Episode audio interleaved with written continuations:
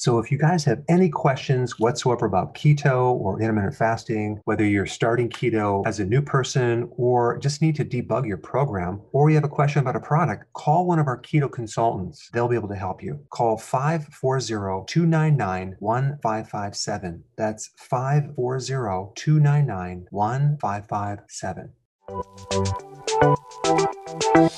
Welcome to the Dr. Berg's Healthy Keto and Intermittent Fasting Podcast, where Dr. Berg takes you on the journey for the truth about getting healthy and losing healthy weight.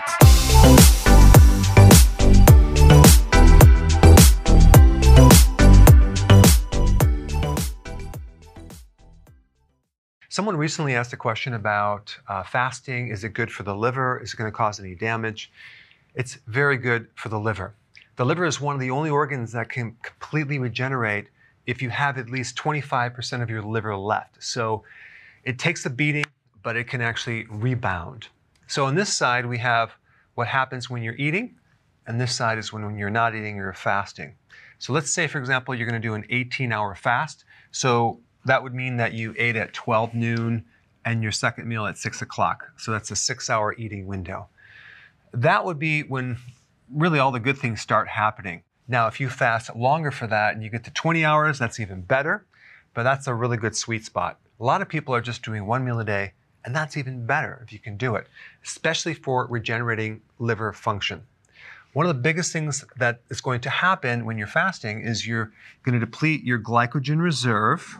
So, in a very short period of time, there's not going to be any more stored sugar in the liver. In the muscle, yes, but not in the liver. So now all that fat on the liver can then be used as fuel after the glycogen has been tapped out. And by the way, glycogen is just stored sugar. Many people have a fatty liver and they don't even realize they have a fatty liver unless they do a test, ultrasound or a CAT scan or an MRI. But one easy way to know that you have a fatty liver is just looking down and seeing if you have a stomach. If you have a gut, chances are you have a fatty liver. So by doing fasting, you can release the fat from the liver and use that as energy. So you're reversing a fatty liver.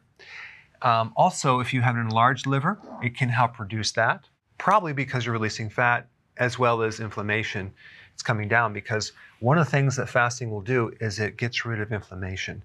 So if your liver enzymes are elevated, fasting could greatly help you because it gives the liver and the immune system a chance to reset and heal. And you can also improve fibrosis, that's scar tissue, or even cirrhosis, because you're decreasing the inflammation.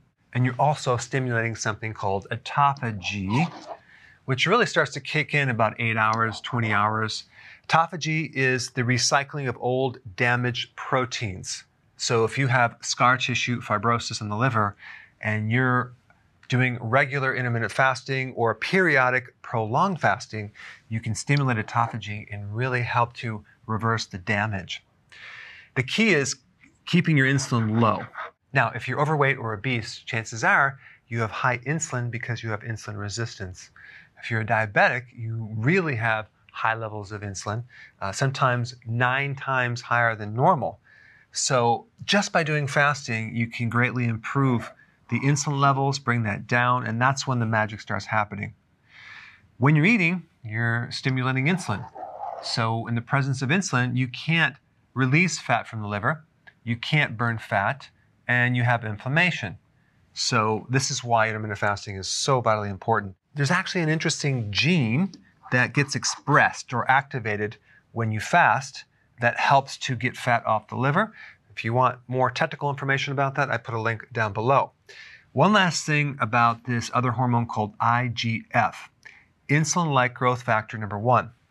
This hormone also increases when you're fasting, when you're not eating. And this is very similar to growth hormone. Growth hormone is a fat burning hormone, it's anti aging, it helps you with protein building and repair. Now, I know I said one last thing, but there's one additional thing I almost forgot about and that would be taking choline. If you have a fatty liver, choline is a fantastic natural B vitamin to help speed up the reduction of fat off your liver. You can get it in a powder or pill. I don't have a specific brand. You can just look around for something that has good reviews and try that. But choline is good. By the way, did you know that The food that is very high in choline is egg yolks. Yeah, interesting. Egg yolks can help with a fatty liver. You would think it's just the opposite. The other thing is apple cider vinegar. Apple cider vinegar is really good to help counter a fatty liver. It's also good to help stabilize blood sugars. All right, now I'm really done.